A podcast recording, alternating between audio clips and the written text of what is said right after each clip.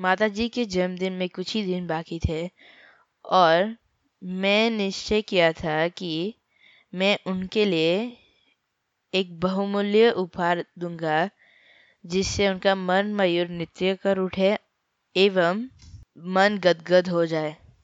पिताजी की भी यही राय थी। मैं अपने कर्मठी एवं स्नेहमयी माँ को खुश करने के लिए यह सुनहरा अवसर नहीं छोड़ सकता था। मैं और पिताजी ने यह फैसला किया था कि हम उनके लिए उपहार स्वरूप एक हीरे का हार देंगे, जिससे वे विमुग्ध विस्मित हो जाएँगी। साप्ताहिक खरीदारी के बहाने हम उन्हें खरीदारी केंद्र ले गए।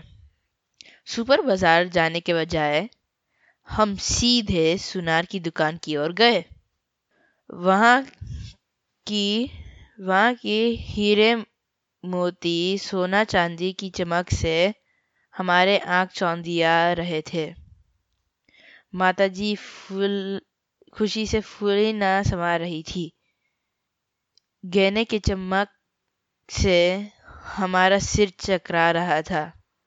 तभी नकाब पोशों का एक गिरोह। जल्दी जल्दी दुकान में घुसे और अपने खतरनाक चाल डाल के साथ घुसे और सीधे प्रबंधक के पास गए। उन्होंने प्रबंधक के कनपट्टी पर पिस्तौल रखी। पिस्तौल रख कर सारे गहने लूटने लगे। हमारा भय का ठिकाना नहीं रहा। दुकानदार की घिघी बन गई एवं उनके चेहरे पर हवाएँ उड़ने लगी।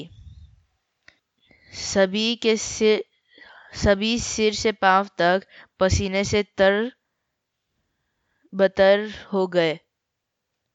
सौभाग्यवश माताजी एक मेज के नीचे छुपके से पुलिस को डकैती के बारे में संदेश दी।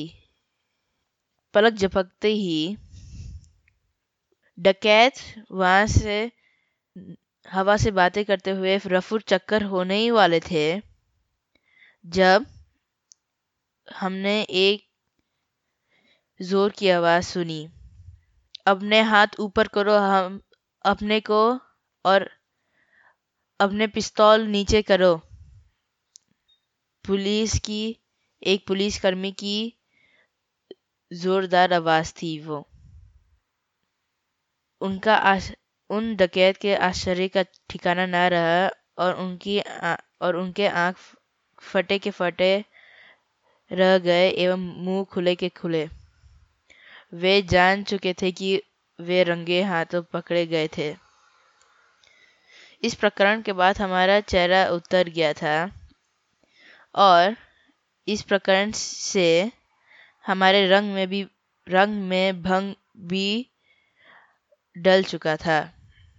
इसलिए मौका माहौल माहौल को हल्का करने के लिए पिताजी ने मजाके, मजाकिए अंदाज में कहा, अरे, तुम्हारे माता जी तो खुद ही हीरा है। तो एक हीरे को दूसरे हीरे की क्या ज़रूरत है? यह सुनकर माताजी और हम लोटपोट, हंस हंस कर लोटपोट हो गए। हम हार तो नहीं खरीद पाए, लेकिन एक अच्छे रेस्टोरेंट में भोजन कर लिए, कर पाए थे। हमें हमेशा विपत्ति का सामना साहस, सूझबूझ एवं समझदारी से करना चाहिए।